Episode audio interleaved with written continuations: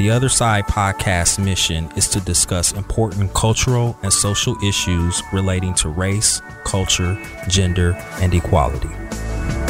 Hello, hello. Thanks for joining us for another episode of the Other Side podcast. I'm Scott Kirk here with Lucas Sullivan. And today we have joining us Achea Redd, who is the founder of Real Girls Fart. She is also the wife of ex OSU basketball player and ex NBA player Michael Redd. Welcome. Hey, hey, glad to be here. Yeah, this is great. This is going to be a fascinating discussion. Absolutely. As two dumb men talking Yes. to a woman about Yes. empowering other women, We often we are have going to to have get very smart women educated. come in and, Yeah. and educate us. Well, you will be very aware after you talk to me. all right, all right. All My right. mind is open. I'm I want to wake up. Yeah. yes, farting. No, I've got that down. I want to start off talking about that. Yeah. Okay, so I love the acronym. I Yeah, get yeah. it. It draws attention. But do you ever worry that when someone reads it or sees it without sort of the explanation behind it, that they won't take your organization and your cause seriously? Yeah, that used to be a concern. I mean, in fact, it's happened. Oh. You know what I mean? Like it, when I first uh, came out on Facebook with Real Girls Fart, it did happen. But I think that once they actually looked at the content on the page and it actually helped the discussion like come, Okay. you know, from their questions or from them being uncertain or they'll ask like, well, what is this all about? Like I see, but how does this relate? Right. And then it like opens the door for me to talk to them and tell them. And they're like, oh, that's really cool. Now, why don't you just explain what FART stands for? So it stands for Fearless, Authentic, Rescuer, and Trailblazer. Okay. And basically, when I was diagnosed about two and a half, three years ago with generalized anxiety disorder and depression, I had to go through all of those steps in acknowledging the diagnosis, accepting treatment for the diagnosis, and just being okay with living it out loud. So, all four of those words are very, very significant to the steps that I took to actually be where I am right now. Okay. Your diagnosis. Yeah. If we could talk about that for a second. Yeah. A lot of, and myself included in this discussion, when I talk to people about it, everybody kind of handles anxiety and depression differently mm-hmm. internally. Yes. It can feel like a pressure in your chest. Correct. What were some of the uh, for people who you know may question, do I need to go get a diagnosis or uh, Right. what like what were you feeling leading up to your diagnosis that caused you to say, okay, maybe there's something not right with me? So initially, it started with the constant fear of the future. Like I'm always like I always lived in the realm of what if, what if, what if, what if this Something happens? bad happens? Something bad happens. In particular, and I think all of us have different triggers, right? For me, growing up as a pastor's daughter, African American family, death was often talked about and used as a threat, actually. So, like, for example, if I was taking one of my parents for granted, for example, in particular, you know, my father, like, he'd be like, you know, when I'm gone, you'll, you know, regret it. So, as a child, it put a fear, a seed of fear in me of the fear of death. And then along with death, the things that could cause death. So like health scares and whatnot. So I would always be like, oh my God, I have these two kids. I have this amazing husband. Like, I don't want to die. I don't want to die. I don't want to get sick. And so that would be what I would fear. And so when I would start feeling sicknesses, that's, I would constantly, that hamster wheel of what if this happens? What if that happens? So it was the what if. Then I would Google obsessively like Dr. Google for everything. And I think a lot of people do that, but like Yeah. mine was just like up at night to the point where it caused me to actually lose sleep. So then insomnia started to happen. And then if you're not sleeping, anxiety gets worse. So then I'm not sleeping, I start not eating. So were you talking to anybody in your personal life about this? Were you looking for an outlet or were you shouldering it all yourself? I was actually shouldering it all myself because my anxiety shows up in the form of irritability. Okay. So I was just really cranky and snappy at everyone. And my husband kind of was like, this is like a whole like three months of like PMS. Yeah. Like what is going on? Did you feel differently? Like internally, did you feel like something was off? Yeah, like I'm like, why am I like overreacting to everything? Why am I crying about everything? And you've got kids at this time now Oh, too. yeah. So you're, you know, are you thinking about your childhood and the impact that your parents had and and maybe you know was that part of it too that how am i impacting my children acting this way It- did that was that part of your snowballing No, not in the the immediate. Like when I was actually going through it, I couldn't get past myself. Okay. I couldn't get past how awful I was feeling. I started to think about my children as I actually started to get treatment and how that was affecting them. That's actually what pushed me to get help was actually thinking about, okay, I got this diagnosis. Like, oh my God, like it's a wake up call. Like, what am I actually putting them through? Because when I was high in the anxiety and could not function, I could not mother. So then from the anxiety, that's why I always say anxiety and depression are like cousins Yeah. or sisters. They, you know, one actually is going to play off the other depending on what your, you know, proclivity is towards. Mine is more anxiety, but when I can't function, I'm more depressed. And so I got depressed, didn't want to get up out of the bed. I, I'm going to tell you, this is a funny thing, but I actually knew that something was wrong when I started having recurrent panic attacks. And they were so debilitating that I could not function to the point where I lost interest in everything. And I love to shop and I love to exercise. so the thought of even going out was Oh, something- it was no. I just You dreaded literally, it. yeah. I woke up to literally go back to bed. okay Yeah. And a lot of times when we talk about like anxiety, we think about like, oh, like I'm nervous. Then when we talk about depression, we talk about, we think about like, oh, it's wearing black, it's being sad. It's actually just a numbness to like life around you. Like how life is happening and you're like knocking on the door, like, I want to come outside, but I just can't. Yeah. Mm. You know, so Do you think being the wife of a public figure intensified it or did you feel like because your husband is who he is that you sort of had to just kind of either one not go public with it but just kind of endure this and, and shoulder it or do you think that really didn't have anything to do with it Well, I think it did once I became his wife, but I think I was already shouldering it like way before that. I mean, think about in African American communities, we do not talk about mental illness. Right. It is highly stigmatized. I mean, in society as as a whole, how so like how is it different I think, you know, honestly, if you if you take it all the way back to like slavery times, you know, we endured as a people a lot of trauma. Mm-hmm. And so we didn't have time. Like Yeah. we didn't have time to be sad. and, and all we really had was spirituality Right. because you couldn't just go to a counselor or a Right. psychiatrist so Right. it was basically the church and Yeah. praying And praying it away. or so or if you talked about it was it a weakness Yes, that you yes, okay yes. As especially as a black woman, because in general, in the African American community, as much as we see men as like a pillar of strength, black women are taught from three years old, like, oh, stop crying, girl, ain't nothing wrong with you, and you know, just shape up and be strong and power through it. And so we are raised to be very strong. Our moms, our grandmothers, very strong women. A lot of our families are headed by women, so it's were, embedded. were in they us. nurturing like would you was that yeah, how lacking? did they react to you seeking treatment? now? No, then like Then? initially, were they like, "What are you doing that for?" Or or they were they supportive? Well, back before it was a thing. So, you know, before I was an adult, back in my teenage years when I would have these issues, you're fine. There's nothing, you know, there's nothing wrong. You're fine. You know, just give it to God. You know, it'll be all right. so there wasn't, it doesn't sound like there was a lot of nurturing Absolutely of- not. Not with that. Because, like, what is that? Like, that's not a thing. You know, you you don't have anything to be anxious about. You don't have anything to be depressed about.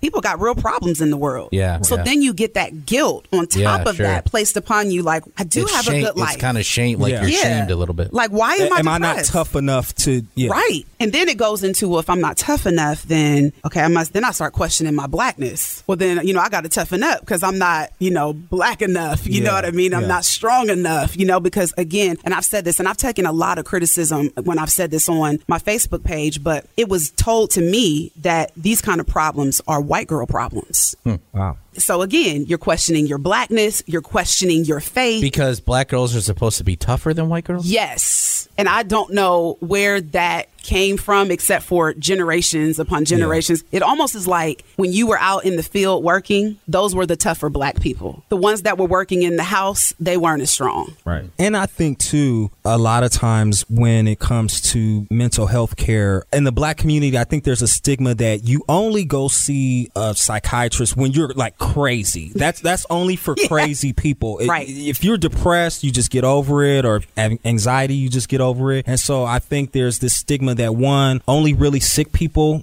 go see mental health professionals Correct. and then you also there's a economic factor in that people just don't have access if you don't have insurance Correct. you can't pay the hundred dollars an hour it might cost to go see a therapist so that right there is enough to discourage a lot of people right. So, but did you ever sit down with your mom or your dad and say, "I'm struggling with this"? Like, I'm. Never. There was never the space. So, do you create that space now with your kids? I do. What does that look like? Wow. So, because of me coming out, you know, being very open about the diagnosis and the illness that I live with every day, and my choice to be medicated, my children, we have very open discussions in our home about mental illness. In fact, I have my 11 year old. He's ADHD diagnosed um, just last year, and he's also very anxietous, which we know when we're finding out now as we're studying that those types of illnesses do have a genetic component to it. So, you know, it just looks like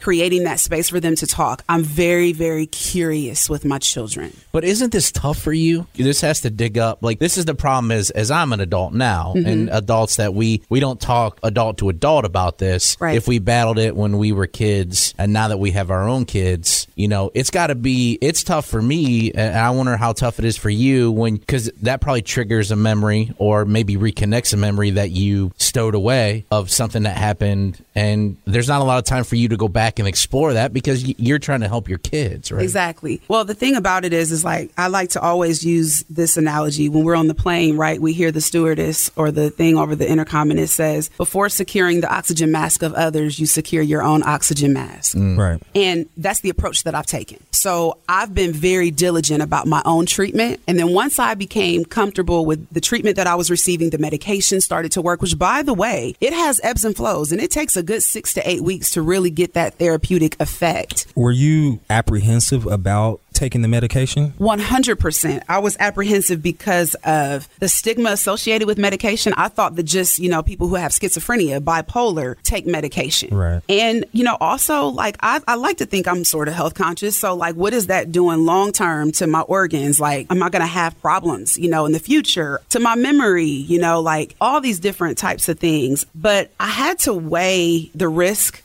over, you know, and the benefit. And I felt like I'm not only taking this medication every day for myself, but I'm also taking it for my family and I'm also taking it for my friends because these types of illnesses can affect your relationships in your life. Sure. yeah Your example is another one we've heard. I remind me of Scott when we had Amy in here talking about how her brother took his own life and he had all of these things going for him. Right. And this is another example of, you know, a lot of people would sit in judgment of you and saying, wait, you have nice house. You mm-hmm. have a successful marriage, a successful husband. You don't have to worry about money. It's back to that whole, what do you got to be so upset about kind of thing? And so Yeah. you're back to where you were when in your childhood. Like you got to answer that too. And that doesn't help. No, it, it actually doesn't. That was one of the things that discouraged me in the beginning, you know, that I was kind of weighing. Should I come out about this story because of how other people would respond? Yeah. You know, and that was one of the reasons why I was like, oh, do I want to really lead this storyline with the fact that I am a wife of an ex NBA player? And, you know, like, who is she? You know, like, what is she crying about? Like, this is the thing that I say my chemicals in my brain, just like you have heart disease in some people, cancer in some people, there's obviously a physiological thing that's going on. Mental illness is the same exact way. And that is one of the things that we have to really, really put, you know, or get across to people is that I don't have enough serotonin. And if I don't have enough serotonin, then that means I'm depressed. If I have too much serotonin, then that means I'm anxious. Right. And that's the reason why I teeter with anxiety and depression so closely. So I'm on one medication for one thing, one medication for another thing, and they kind of help balance each other out. My chemicals in my brain, my body doesn't process stimuli and stress like everybody else does. yeah. So it is a physiological situation or illness that I have. So they don't, my body doesn't know that I have a nice house. But coming out of the shadows on this, Yeah. Did you need someone to say, and did someone say, like, yeah, do this? And did you seek that or no? well you started your blog first right Yeah, that was what I did while I was in counseling and while I when I first started taking the medication, I used the writing as therapy. okay. Mm-hmm. And that was mainly just for you to just kind of get out For me, your thoughts and yes. feel. Were you expecting other people to start kind of sharing their stories and following you? I was hoping that. Okay. I was hoping for that. So it was, you know, it was kind of like twofold for me. It was healing me. I'm a writer by trade. So like that's how I kind of like I love to, you know, express my thoughts and feelings by writing. But then it was also, you know, putting my fillers out there for this book that's to be released in June. How many people are actually going through the same thing? I don't want to scratch where nobody's itching, basically. I don't want to talk about if they're not willing to, you know, discuss their stuff, then, you know, maybe I should kind of just table this for the right time. So it worked for me kind of in both ways and even better than I had hoped for. But did you talk to did you talk to your husband or your mom or your did you before you made that leap coming out of the shadows or no? No. I, So you just kind of did it. I just, I just kind of Wow. did it because I just, because I felt like, Hey, honey, guess what I did today? I, I dropped a blog. You may want to read it. oh no. Well, okay, okay, okay, okay, okay. Let's go back. So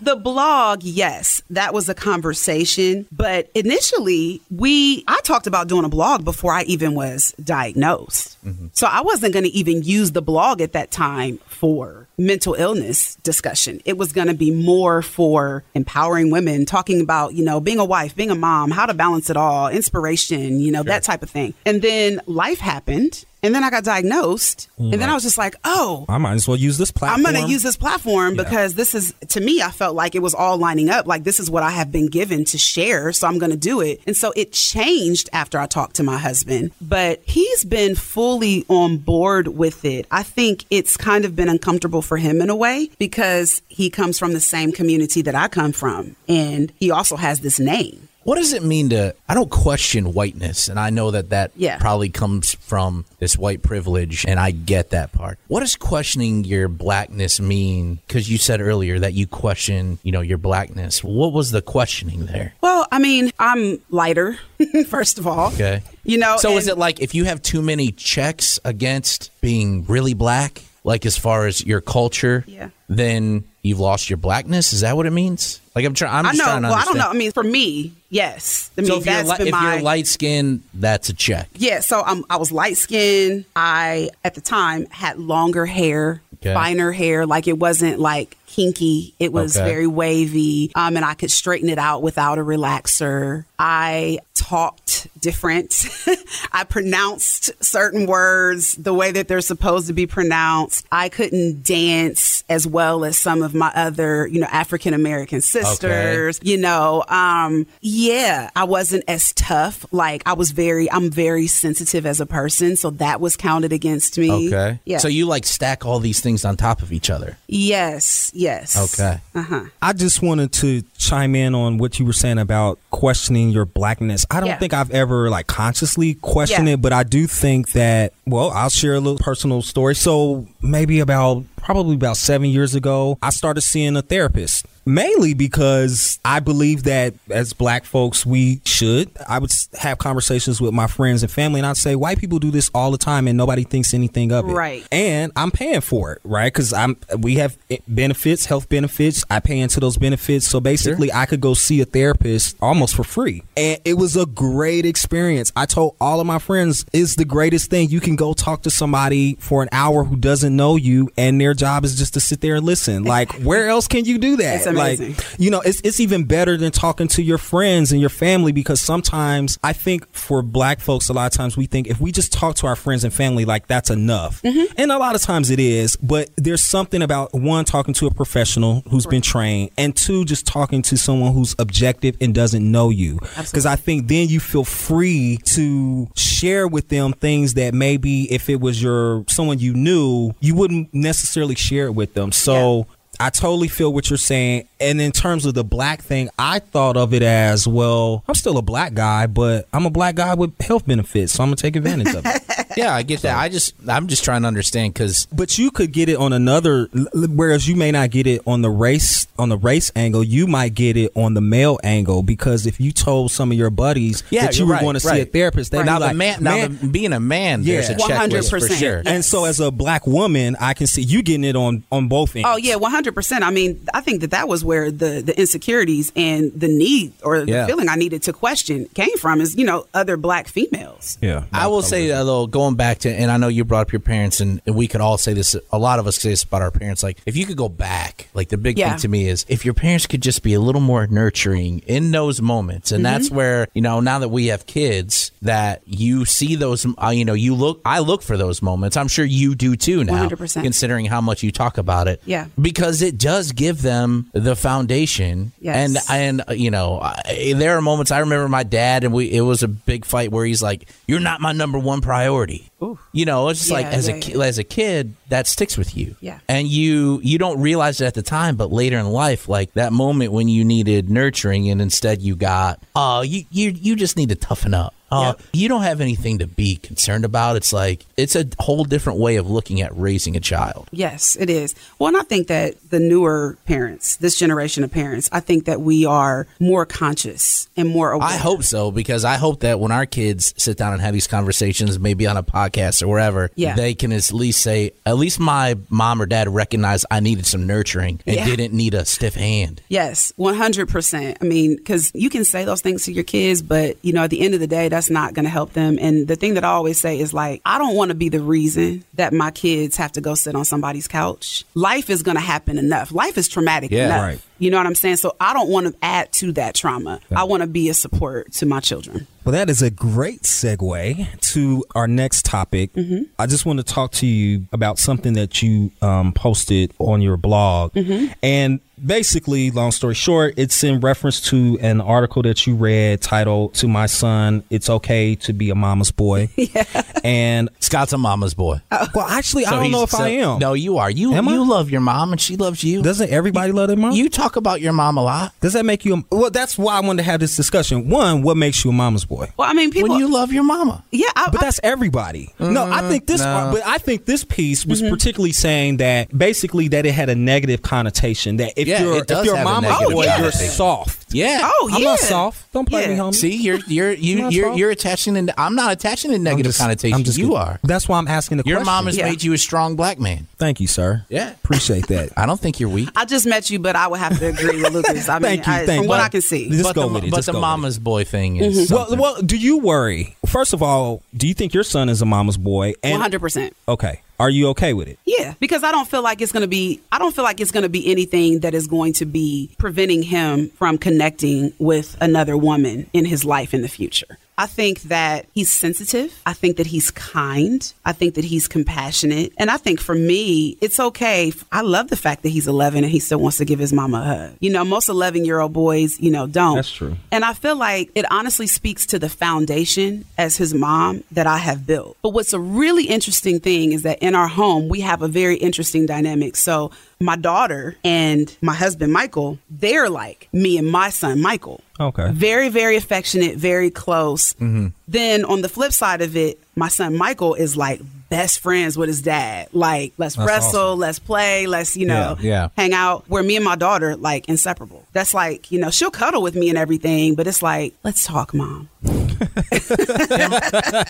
I don't have any sons, but my daughter's like that too. They don't come talk to me about, and I say, "Come talk to me about your your What, sensitive boyfriend? stuff." No, well, they're Well, I mean, they're not they're they're they're, for boyfriend, ten and eight, Yeah, they don't want to talk. but you. they're starting to talk. about Well, let's go back to the mama's boy. Are you a mama's boy? No, Okay, why are you not a mama's boy? because my Don't mom's, you love my your mom, mom? My mom's not affectionate. Don't you love your mom? I do. Well, that was the criteria but, for but- me. No, but but my mom isn't an isn't an affectionate person. Like my mom is was never someone that you like. Went to for. Yeah. Yeah. Yeah. I got it. See, I So- think, but my mom had me when she was seventeen. Okay. So she was a child herself. Right. So she had no her brain like she had no nurturing ability. Okay. Because she was 16 when she got pregnant, 17 when she had me. Mm. So so she, well, my dad, they they were married for a little bit, and they ended up, you know, he he he was young too, so he had no idea how to nurture her, nurture me, you know. So we got the, you know, you're a boy, just be tough with it. But no, I'm Right, not a mama's boy. Okay. So I don't know what that's like. I I know the connotation to it. I I, think- wish I was a mama's boy. I'll tell you I think it depends on how you define it. Because, like, I feel like with my mother, you know, I'm an only child, so yeah, I got a lot of attention. I got all the attention. But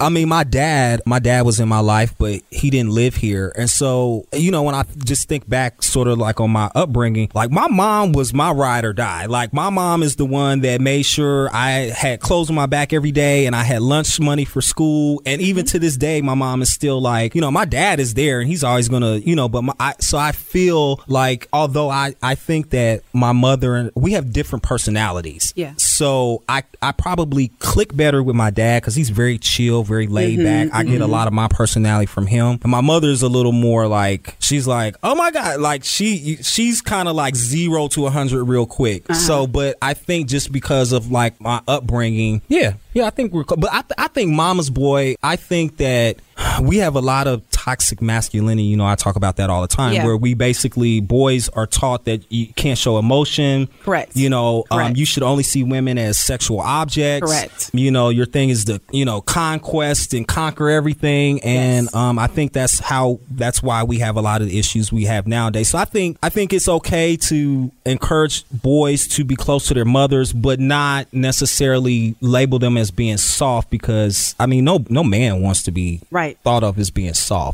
and I don't I don't think that makes you soft. Well, and I think, you know, with the blog, that was my attempt to actually remove the negativity of the stigma associated with being a mama's boy. Using that that phrase that is very familiar and is used to describe, you know, a boy that is soft. I was changing it, you know, I'm changing narratives all over the place. So I'm just changing the narrative of that and saying, you know what, it's okay to be a quote unquote mama's boy because to me this is what a mama's boy looks like. It's okay to, to have to raise a sensitive and compassionate and caring son. It's okay to hug him. It's okay to show him affection because that's how honestly you are, for lack of a better phrase, his first experience with a woman. Yeah. So you are teaching him very much what he needs to expect and how to relate. Right. So that was my. You know. Have know, you had to teach your husband how to do that? I know that now that I, you know, since I've been married, my wife helps me a lot with. No, not I'm- whipping I'm into just shape, kidding, I'm but just but kidding. being more uh, understanding, being a little more tender and nurturing and understanding. Like, have you had to do that with your husband too? Yes, um, I have. You know, he was raised in a very strong household as well, but he has a very strong relationship with his father. So, you know, that it's just a different dynamic. And so my husband is very strong. He's very tough. Um, he's had to be for all those years. It served him well, right? So Yeah, but I mean, this is a conversation that this is a, a thing for for men. Yeah. Even though how old, no matter how old you are, you can still learn something from the 100%. women in your life, and Yeah. you can still change and accept Right. another thought and have some tenderness and nurturing. you Yeah, know? and I think more than any of my words, I think him seeing how both our children relate to me and how much they run to have conversations with me when something is Yeah, he on. wants that too, probably. He wants that too. So what he does is he looks at my approach and then he asks them like, "Well, why won't you, you know, talk to me like that?" And then they'll say, "Well, it's like, you know, mom like listens." He sounds like a good dad. At least he's, yeah, questioning he's it. very aware, and he and that also has come with having to be supportive, you know, to a spouse. That- absolutely. yeah. Well, when is your your book, which is titled "Be Free, Be You"? When does it Yeah. drop? June of this year. Wow. Yeah, we, we're playing around with a couple different, um, a couple different dates, but yeah, June of 2019, it will be here. I'm I'm very excited. Are Can you, you gonna have like a book signing thing? And all Yeah. that? Oh, I'm gonna have yeah, lots of book signings, a launch party. You're on the invite list. Well, we'll have to have you back a few months after it launches so we can Yeah. talk about the reception of it. yeah, yeah, I would love to come back. That'd I think be you should follow that book up with questioning my blackness. You think so? Absolutely. You know that what? would I would be- love to read a book about, and I'm sure if you have been written, I just don't know about. But from your perspective, Yeah, yeah, yeah. absolutely to explore that thought because I'm fascinated by it. And it's funny because I was actually thinking as an as an author, you're always thinking about like, okay, what's next? What's next? What's next? So next on the docket is I actually want to shift the adult version of Be Free Be You into a middle grade Oh, that would be awesome. girls edition, and then Yeah. from there. I like that idea of I, I kind of have a concept in my head that I'm working on that kind of coincides with what you just suggested. So that'll be exciting to see what comes next. Absolutely. All right. Yeah. Thank you for having me, guys. Thank you for coming. And thank you Absolutely. for helping educate not only us, but our listeners about mental health and, and women feeling free to be themselves. Yeah, it's Yes. very brave. Yeah. Thank you guys so much. It was a pleasure. Um, for everybody else out there, we want to thank you again for listening to our show. Don't forget, we love to hear from our listeners. You can check us out on our Facebook page at Facebook slash group slash Other Side Podcast, all one word, or you can also hit us up on Twitter at Other Side underscore POD. So until the next time, try to see things from the other side.